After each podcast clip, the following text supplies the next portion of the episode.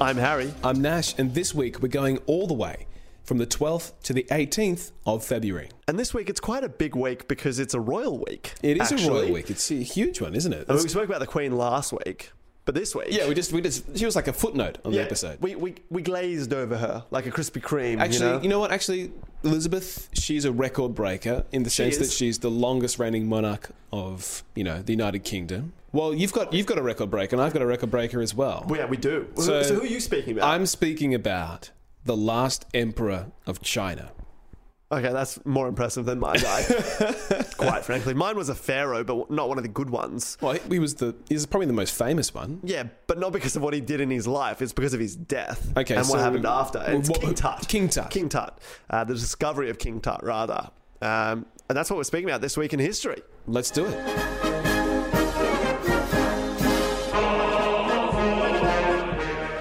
All right, so do me a favor, Harry, if you I'll will, if you'd try. be so kind. I will be that Just kind. think of yourself at two Already years am.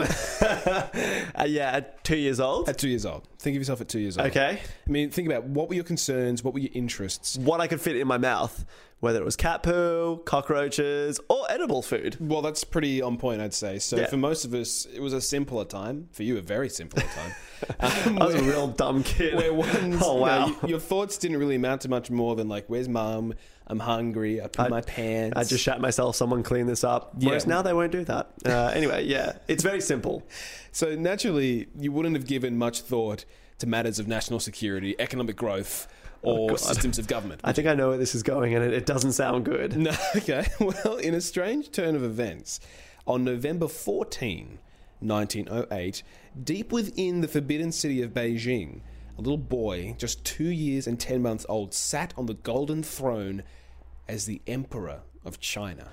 Wow, that is a lot of pressure for a two-year-old. Yeah. Oh, two years and ten months. Come on. I, I think as 24 year olds, I don't even think we'd be able to sit on an emperor's chair and actually do anything that's worthwhile. Certainly not. Certainly. I'm struggling even just to sit up straight right now. Oh, don't even look at my posture. It's disgraceful. So this little boy, his name was Pu Yi, and he would become the last emperor of China on the 12th of February, which is our date in history this week. Now, Wait, what year? oh, 1912. Oh, wait, so it only ranged for four years. Yeah. So, oh my God, I'm just so excited for this. So, a six year old much- there- abdicates the There emperor's is so throne. much to unpack. Okay, unpack So- it for me. Interestingly, as it turns out, it's not that uncommon for infants to take the throne in China. It's not useful, but it's not uncommon. Yeah, so the fact is that the previous two emperors both took the throne before they were six years old. What was unique about Pu Yi is that he was going to be the last emperor of China. Can I just ask though, were their parents killed or they like assassinations or? Oh, we'll get to that. We'll okay, get to that. I'm We'll jumping get to the gun, I'm sorry. that. So let's take a look. The 20th century was particularly uh, revolutionary for China because They they became had communist. not one, but two revolutions. Yeah. So the communist one you mentioned, that's the more famous one that people Yeah. know about. Mao Zedong, of course, he proclaimed He's a the People's Republic Bad of China. guy. He in killed like 76 1949. million people, more probably. Before that, there was the revolution of 1911, right, which is where This is our revolution that we're is- speaking we'll about. be coming back to that. But Oh, before okay. any of those revolutions, China existed under imperial rule for over 2,000 years. wow, that's a lot of emperors in that time. Yeah, it is indeed. So Chinese history is actually broken up into periods of time called dynasties. Now, not all dynasties are created equal. Some Do you mean dynasties? dynasties, dynasties, vase, vase, potato, potato. Yeah, potato, potato. Fair I don't call. know. I call it a, a dynasty, but Dynasty, dynasty. I reckon it's dynasty. Anyway, anyway, so it's broken up into dynasties, and so some dynasties uh, they last for hundreds of years, others only fifteen.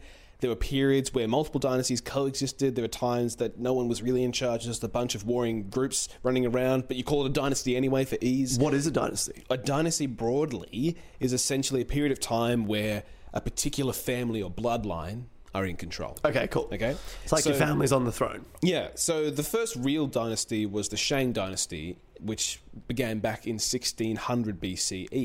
And E. I say the first real because Whoa, yeah, that is a long. I thought you were going to say like in modern no, history. no, six, E, BCE, 1600 Jeez. BCE was the Shang dynasty. The, the beginning. Dinosaurs or no dinosaurs? Probably no dinosaurs. Well, Fair call. depends who you ask. um, the Qing dynasty, I'm going to say dynasty now, you've put it in my head. The Sorry. Qing dynasty was the last. And the Qings were of an ethnic minority called the Manchus from China's northeast. Sorry, the Manchus. The Manchus, yeah. Right. So they essentially rallied together and drove out the previous rulers, the Mings from the Ming dynasty, right? I've And heard of they- them. Yeah, heard of them. Heard of them. Yeah, the vases. Yep. The Vases. Yep, heard of the Yeah, vases Uh, right. in the dynasties. They did a lot more than that, let's just say that as well. Okay. You'd hope so. making vases You'd hope for so. hundreds of years.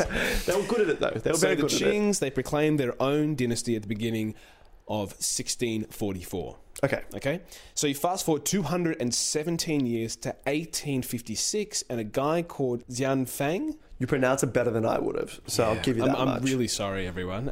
um, just he- pretend that Nash said it right, and we'll we'll just move on with that. Xian Fang, I think.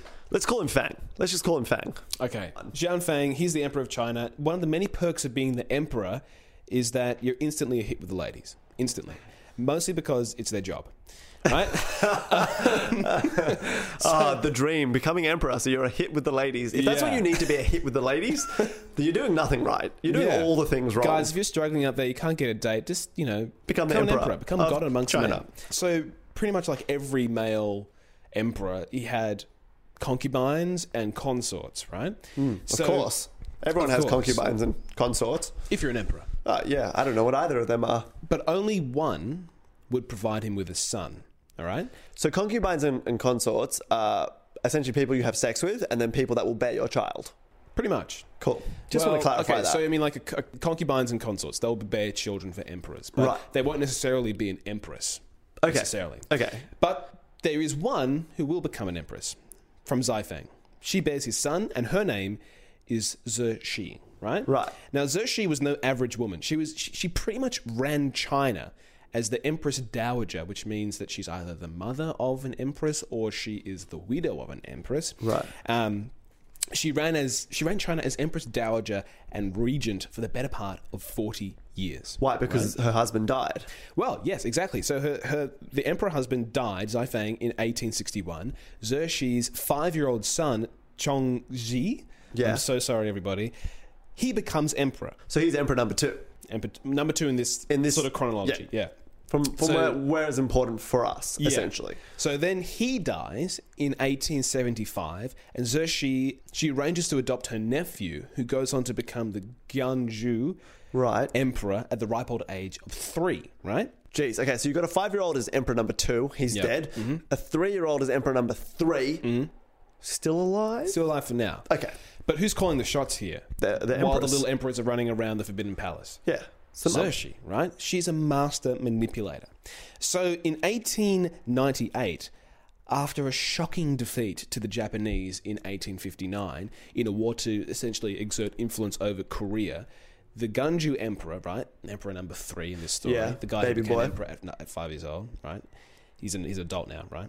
yeah. You'd hope so. You'd hope that's Um, in how age works. 1895, he and some other folks start to think maybe we need to change things up around here after this shocking defeat to the Japanese. Hmm. Guangzhou enacts these 100 days of reform in 1898. It's an attempt to modernize Chinese society by adopting a ton of Western practices and technology because up until this point, it'd been thousands of years of imperial rule, Yeah. right? Very traditional society. I assume it'd been working for most of it. Otherwise, they probably wouldn't have continued. Well, yeah, I mean, look, Hit and he- miss. here's the interesting thing. As is the case whenever there is a status quo, there are always people benefiting Yeah. from that status quo. Think of apartheid last week, right? Yeah, of course. And these people who are benefiting from the status quo would just like things to remain the way they are. Thank you very much. We would really Oh. you appreciate if, you, don't didn't mind. mess it up for us, okay? Um, so in this case, these people all got together behind Xerxes and she enacted a coup. Right. She took power from Guangzhou and kind of makes sense. Like she did nurture this boy and like help him to become the emperor he was. Well, yeah, well, She you wants said the this, power like, back. This this placated emperor the whole time, but yeah, she like essentially put him under house arrest, and then she's like, "All right, I'm back, I'm back." Take two. Take two. she is a badass woman. Yeah. she's killing it. Uh, well, yeah, I mean, it was working good for her. Yeah, it was working great for her. I don't know about the rest of good the for country, her. but she was doing a great job for herself. Mm-hmm. Yeah, she definitely was. So about ten years later, in 1908, the oh Guangzhou emperor He's in his mid 30s and he's without a child. Oh, Right? Things are not looking good. No, but especially when he mysteriously falls ill with symptoms similar to those you'd expect from cyanide poisoning. Oh, what a surprise. Yeah. Now, based on what we already know and what happens next, a cynical person might think that Xerxes kind of knew Guangzhou was going to fall ill, right? I mean, this pattern of installing and controlling child emperors has worked out pretty well for her so Yeah, far. very right? well. Especially when it comes to consolidating her power. So, Gunju is in ill health. Xerxes decrees that her nephew's son, the Guangzhou Emperor's brother's son, essentially, right? Yeah. Little Pew Yi. He's going to become the new emperor. He's Emperor the one number to be four. next in line. Yeah, number four for this story. One of her nephews, the Emperor number three, is now sick. She wants Emperor number four to step in and to control China. yeah, so she's like exerting her influence pretty strongly here. She's Yeah, a little bit. she's sticking to her pattern. So little Pew Yi, he's plucked from his family and taken to the Forbidden City. The day after he arrives, his uncle, the Emperor Gunju, he dies. And then Oh. Pew Yi, he's Interesting. Hmm. installed as the Emperor, right? At two years old and, and 10 months, right? So this is November So of uh, basically- eight- 1908. Basically, the Empress is now in charge again. Well, in a strange turn of events, she dies the very next day. Wha- he- wha- What? Yeah. Assassinated? Surely. Well, there's a there's a lot of speculation. so what happens to her? Well, she was also very old. She was 73 years old. Okay, fair. And that's that's pretty old for like, you know, the 1900s. yeah, that yeah. Well, sorry, the 1900s for like the end of the 19th century, I should say. So China's left with a 2-year-old in on the gold charge. throne and no real leader to carry the empire forward. Yeah, it's a it's wow. We have similar themes in both our topics today. Yeah. So the thing is, whilst all that was going on, working out real well for Xerxes to sort of consolidate her power, China was really suffering, right? The power of the dynasty was diminishing, and they were getting sort of they're getting flanked on all sides by Western powers who Yeah. wanted to come in and you know like you know, essentially take their resources and get them addicted to opium and awful stuff like that. All the good things that westernization does. yeah, build railroads and all that industry. Oh, yes. So the country at this point is ripe for revolution. Okay. So there was this dude. His name was Sun Yat sen. And he's widely acknowledged as the founder of the nation of China, right? Okay. He was unique for a whole range of reasons. Like he was a Christian and he studied overseas in Hawaii, but most importantly, he's a Republican and a Right. revolutionary. okay. So, from the time of that conflict that China lost to Japan, he was organizing rebellions to overthrow the Qing dynasty. And they all failed, right? And he got e-, exiled from China, he went to Japan. But that didn't really matter because he wasn't alone. While he was exiled from China, he was gathering support for the Republican cause. And much of this support came from the military. That helps. That It helps does. for a coup. So the revolution that changed the country got kicked off kind of by accident when a bomb went off by mistake that revolutionaries were building in this uh, region called Wei Chang.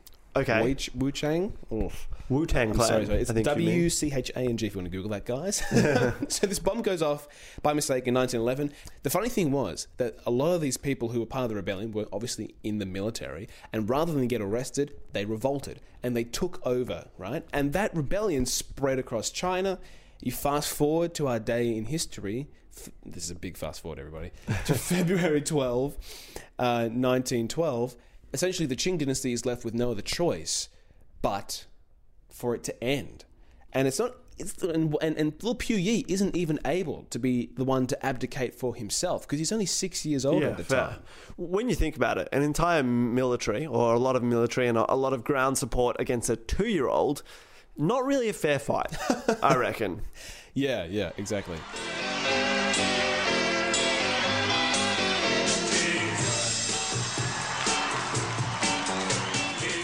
So we're actually going to go from one child king or emperor to another Mm. child just after being a child. He's actually 19, so he's not quite a kid. And this is King I Tut. don't know about you, man, but when I was nineteen, I was definitely, definitely still a kid. Yeah, I was still an idiot, I reckon. Yeah, some of the most. Yeah, Yeah, we're not going to We've go all back been to there. that time, but we are going to go to the Valley of the Kings in Egypt. right. So it's 1900. I want you to picture this. You're in the Valley of the Kings in Egypt. There's, you know, been a lot of discoveries many, many years ago. Sorry, the Valley of the Kings is that like a, a sandy region? I don't know. What's it look like? What, what do you think? I have in no idea. Egypt, it's a sandy region. okay. It's where the tombs of the kings are. That's why it's called the Valley of the Kings. Okay. Okay. Right? And they've found over 62 different tombs there. And they, they thought they'd found them all, except there was one king missing. The 12th king, rather, the 12th pharaoh in the 18th pharaoh dynasty. That is King Tutankhamun, who we're going to call King Tut. for Because the sake of Tutankhamun brevity. every time. Yeah. Just going to save a couple of, you know, a couple of minutes from Couple the of podcast. syllables. Yeah. I think we've sort of added the back on by explaining what we're going to do to save time, but Yeah. here we are. Oh well, doesn't matter. But he is a young pharaoh, the twelfth pharaoh of his dynasty, Okay. who dies at the age of nineteen, and his tomb has never been found. They have found sixty-two other tombs of different pharaohs in this Valley of the King, and yet no King Tut. Well, I mean, if he was such a young, insignificant king, who cares? Why do we even want to find the tomb of this pharaoh? Why is it such a big deal? Well, just because they wanted to find the king, they didn't realize what they would find in this tomb. So then enters Howard Carter. Howard Carter, Ever heard of him? great man. yeah, I've never heard of him. have Never you? heard of him. So he's an English archaeologist, right? Mm-hmm. That was a huge fan of archaeology. In 1891, actually at the age of 17, I should hope so. He's a fan. It's like they're just like brushing away dust. Man, I hate this. this is hot. This I mean, sucks. there probably would be quite a few people that would have been in the pro- profession against their will. I mean, you don't always go in the profession you want to. Yeah. Okay, Nash. Yeah. Okay. I'm not speaking from personal experience, and this is a deeply rooted problem within myself. Anyway, 1891, he goes to Egypt at the ripe age of 17, nearly Wow. Hmm. the same age as the dead King Tut. And he's doing bits and bobs of different archaeological work. And then in 1907, he's hired by a wealthy English aristocrat called Lord Carnarvon. Now, Lord Carnarvon, he's a rich man. He's Yeah. very, very rich. Everyone knows he's rich. He's a very rich man. And he does Carnarvon. Richard Richard Mallon. Allen. Everyone knows him, and he he does a lot of excavations, and he gets um, Carter to work for him. Anyway, in 1914, Lord Carvin he wins the license. He gets the license to dig supposedly in the site of where King Tut's tomb is meant to be. Oh, so they had to compete for the right to actually dig there in the first place? Well, no one was really sure, so everyone was just trying to dig around, and he essentially bought the license for the area where it was meant to Okay. be, one of the speculated places. yeah. And he goes, You know what, Carter? Find me a king. Let's do it. Make me even more rich. Yeah. So Carnarvon gives the job to Howard Carter. But Why does he give it to Carter? Is Carter just he's got this reputation of being an incredible archaeologist, or he's is he been working- expendable, or what? working for him for seven years. Oh, okay. so he's built his trust. yeah, you know, he's nearly on long service leave. He's about to take a vacay, you know, over to, I don't know, it's Morocco. like it's like your classic sort of um, heist movie, one last job. Yeah. you know, well, like you know what? We'll get to it. But it was very much along those lines. So it's Yeah. 1914, and um, Lord Carbon gives the license to Howard Carter, but then World War One breaks out. So we're not going to excavate while a war's happening. You know, No. we've got more important things to do. yeah. So- Well, it'd be pretty good digging trenches. Oh yeah, yeah.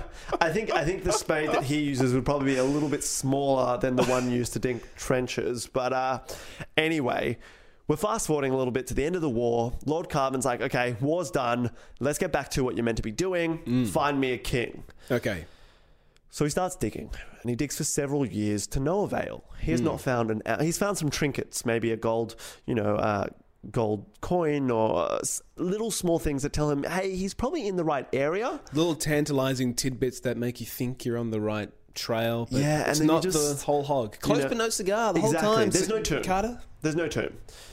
And Okay. so in 1922, Lord Carnarvon, he goes, I'm, I'm getting a bit impatient. I'm not happy with what you're doing. I want you to have one last dig. You got one more season and then you're out of here. One Yeah. last job. he Yeah, was English, yeah. so it'd probably be one last job. I don't know. That was a shit English accent. I don't even know. Maybe that was like B- Bulgarian. I don't know No, what it's accent okay. that It's was. pretty good. Anyway, he says, This is your last shot. So, as you can expect, Carter's getting a bit nervous. He hasn't found it. He's not even close. There is nothing to tell him that he will find this tomb. So essentially, he's got the whole desert in front of him, and he needs to find this king or he's, he's, he's toast. He's Yeah. bust. And I don't know if you know much about Egypt, but it's it's a lot of desert. Oh, yeah, yeah. It's a lot. It's a lot. We're going to November 4th, 1922. And there's a water boy. He's just walking around. He starts to have a bit of a dig with sand in the sand. And this is supposedly the story. He's digging the da- sand with a stick and he finds a stone step. He's like, What the hell is a stone step doing here in the middle of the desert? Carter, come over here. Carter starts digging. They find the entrance to the tomb of Tutankhamun. Literally, on the last job on the 4th of November 1922, they find it. On the 26th of November 1922, they enter the tomb. A tomb that has been untouched for over 2,000 years. Keep in mind, King Tut ruled from 1332 BCE E to 1323 BCE, right? This is many thousands of years ago. So this has been untouched since then. Yeah. And they enter the tomb and they are shocked because this tomb is in immaculate condition.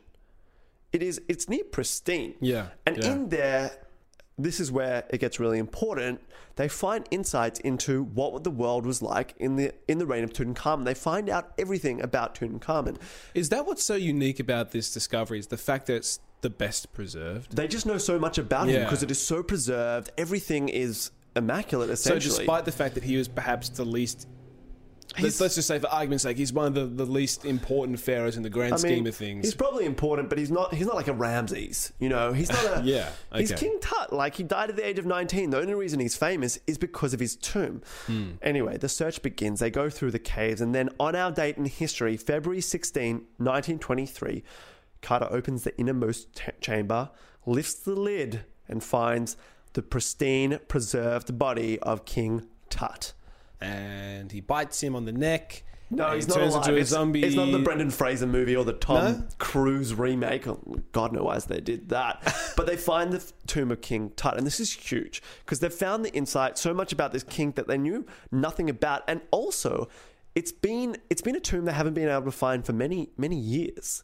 And after that point, they don't find another king. They still haven't. They found other tombs in 2005. They found some more some more tombs, but not of a king. Not of Oh, wow. King so, so Tut. King Tut was the last discovery, essentially. Yeah, I mean, in Well, the last 2005, there pharaoh. was a big discovery of tombs, but it wasn't of a king, and it wasn't in such good condition as King as King Tut. Oh, cool. But there is one king that is left, and that's the late Elvis. Ramesside. No, not Elvis. Was not he even Michael- alive then? No. No, yes, no, he maybe. was, he yeah, he was. was. Michael Jackson also not left Not alive. not alive. but one late Ramesside pharaoh's tomb, Ramses eight, it's still undiscovered, and people believe it's still in the valley. So Nash, I haven't told you this before the show, but uh, we're going to Egypt and we're going to find Ramses number eight. Boom! It's been nearly hundred years since the finding of King Tut. Nash and Harry, Harry and Nash, for before you were born, are going to find Ramses number eight, the last king in the King of Valleys. How you feeling? Um. Yeah. Uh. Yeah. Look. Um. How I'm about gonna we, take how about, we, that how as a about we do yes. some fast facts and then I'll uh, I'll sleep on it. okay, that sounds good. But that is that is the finding of the other king in our in our dynasty story today of King Tut. There you Yeah, hundred go. percent. Time for some fast facts. All right, it's time for some fast facts. But not really. It's it's not really time for fast facts. No, because well, it's time for a special edition of fast facts. yeah, it's different. Uh, so what we're going to do is we're actually going to have a special guest with us to go through the fast facts. So it's not just our lovely tones; it's also our special guest, Jeez Verma. Jeeves, welcome. Hi, how's it going? Glad to Good. be here. Yeah, good. We're going quite well. Thanks for joining us. So, Jeeves, you're our, you're our first special guest. How does it feel to be uh the, the first in something? I'm s- just stoked. I'm stoked to be here. Just happy to be here. yeah. Lost for words. Uh, this it's just so overwhelming the emotions. Yeah. Um, so essentially, Jeeves, the way this this segment's going to work is that we go through events that happened this week in history. We touch on them lightly, but we thought maybe we can play a bit of a game this time. What we will do is we'll tell you some things that happened this week in history, Mm-hmm. and you need to place them in chronological order. It's only three things. Okay. So, but you have to place them in chronological order. Because my brain can only handle four things at a time, so. okay. We're just under the limit. Oh, perfect. Perfect. So, Harry, what are the events? Okay, so we're going to start off on Feb 14. Captain Cook is killed. Oh. Staying on that day, Feb 14, our number two is the discovery of penicillin. Mm-hmm. And uh, Mm-hmm. number three on Feb 15 is Cinderella's premiere. the cartoon, not the live action, if there's a live action. Okay, and I have to put this in chronological order. Yeah. Okay, uh, let me just talk through this. So, Captain Cook, if I'm not incorrect, he died in Hawaii. He was murdered, was he? Yeah. Yeah, by Yeah. the Hawaiian locals. Locals, yeah, fair enough. Um, the penicillin one was. Okay, was this when it was accidentally invented? The uh, the Louis Pasteur was it? Mi- oh, ah, ah, I know who it was. Mr. Penicillin, probably. Mr. Penicillin. Captain Penicillin. Pasteur was the guy with the peas in the pod, wasn't it? The Pasteur, the guy who essentially worked out ge- genetics. Oh no, they're pasteurizing. I Yeah. take that back. Yeah, Yeah. Pasteur, pasteurizing. I don't know. The Louis Pasteur sounds like a French name, and I know it was a French monk who discovered essentially how genetics works by crossbreeding peas. Which I think is impressive, yeah, So there's- considering how they don't have access to technology. Uh, but also has nothing to do with penicillin, really. Oh, Yeah, exactly. So let's thank you for bringing us back, Harry.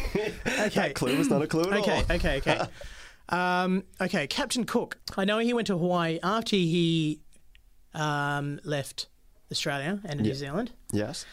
So that was 1700s. Maybe. Okay, cool. Okay. I reckon penicillin came after that.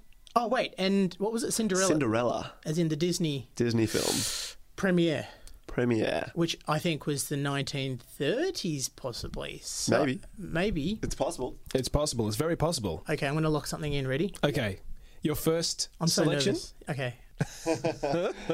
oh god. Okay, Captain Cook. So you're saying that the first event that happened this week was Captain Cook's death. I think so. Okay, cool. All right. What's next? What followed Captain Cook's death chronologically? Was it the discovery of penicillin or the release of Cinderella? Look, I'm going to have to say the discovery of penicillin because I reckon the animators of Cinderella were all hopped up on antibiotics. You know, being in small rooms together, breeding ground for germs. I think. So you're saying that the only way it was possible for them to complete Cinderella I think- is that if they had antibiotics so that they could get I think through it's it. the only way to complete any uh, long form animation feature. or any sort of like interaction with more than two people. I mean, Yes. we need a little booster before we finish this interview. today. Absolutely. so Uh, yeah, so locking in penicillin next, and then Cinderella. Okay, so the first date was 1779, Oh wait, oh, okay, go on, hang on. and that was Captain Cook's death. oh, thank Whoa, God. One from one. Can wipe nice. the sweat away now. Nice, Uh, nice, done. 1929, Oh dear God. Sir Alexander Fleming. Ah, Fleming. He yeah. discovered penicillin, Yes. accidentally, of course. He also wrote James Bond.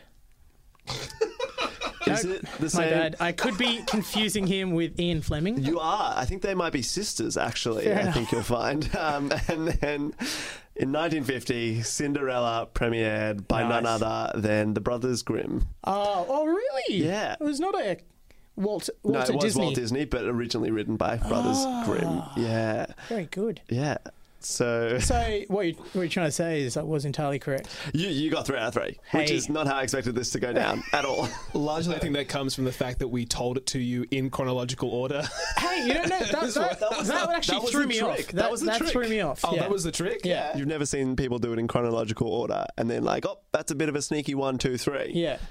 I, I had I'm an to- honest person. I don't like to trick people. That's that, it. That's where my doubt came in. When yeah, when it was in chronological order, I thought, oh, Ah. who knows? Okay.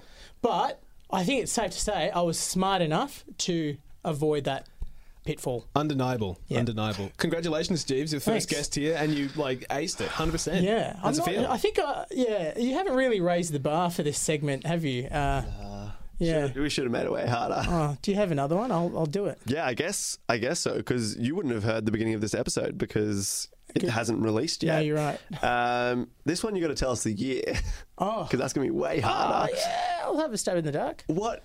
That's literally what you're gonna be doing because it's about the finding of King Tut's tomb. So when did archaeologists find the tomb of King Tut? Ah, as uh, every Australian knows, um, finding of King Tut's or Tutankhamun, that like how uh, how else I because I'm I'm not on a first name basis with him. Yeah. Um, I I remember seeing photos of this So it was definitely after the camera was invented. Okay, cool. Narrows it down To Okay. like, to like 150 years or so. Yeah, and, and this is how you, you narrow narrow it down So like it's this. after the 19th century. Okay, yeah. So uh, within within about 150 years, how about 1922? Oh, my god. So close, Uh-huh. so close. Technically, you're half right because they found the opening of the tomb in 1922, but they found King Tut in 1923. I'm getting that Oh, correct. Uh, that's man. correct in my books. Holy cow! Man, Is your this- questions is need this to be stitch up? harder. Is this a stitch up? Like you've you've aced every question. My god. Have you got your own history podcast you're running alongside us? We No, don't hey, even look, know? um, I got to be honest. I'm just using all of the knowledge that I've known ever, and it's just deduction. it's uh, that's how. That's, that's, so you drawing from yeah. your entire entire personal history to determine oh, what happened in absolutely, history. yeah. Wow, I'm. Uh, Hmm, I'm I'm impressed with myself. I've got to be honest with you. Yeah. Thanks for this uh, opportunity, boys. It's, uh, No, thank you, Jeeves. Thank you. Jeez, thanks so much for joining us today. Did not expect you to get four from four and pretty much the exact date of Tutankhamun. Um, tell us, do you have any shows coming up where people can see your hilarity? Oh, uh, look, uh, I've got um, my Melbourne Comedy Festival show, which is, I mean, that's in April, and then at the on the last week of April, I've got my Sydney Comedy Festival show as well. So they're two different shows. Yeah, if you if you want to find out more information about um, what I'm doing or what I'm up to, I do a lot of um, online content as well for uh, um, you know YouTube sketches and that. So, so that's uh, yeah, you can go straight to my website, which is e www.gzerma.com. Awesome. Thanks, Jeeves. Uh, and we'll see you next week as we take you back to a time. Before you were born.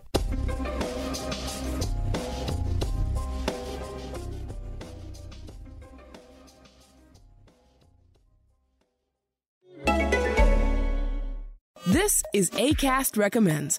Every week we pick one of our favorite shows, and this is one we think you're gonna love. Let's get real. Have you ever wondered why adults are so obsessed with Disney? I'm theme park journalist Carly Wiesel, and on my new podcast, Very Amusing, I'm discussing every story, secret, and shenanigan I know to bring you an inside look at what's really going on there. From secret spaces like Disneyland's private $15,000 dinner to surprising celebrity hot takes, we're covering all of your curiosities. Subscribe to Very Amusing with Carly Wiesel now on Apple, Spotify, or wherever you get your podcasts. ACAST is home to the biggest podcasts from the US and around the world. Subscribe to this show and hundreds more now via ACAST or wherever you get your podcasts.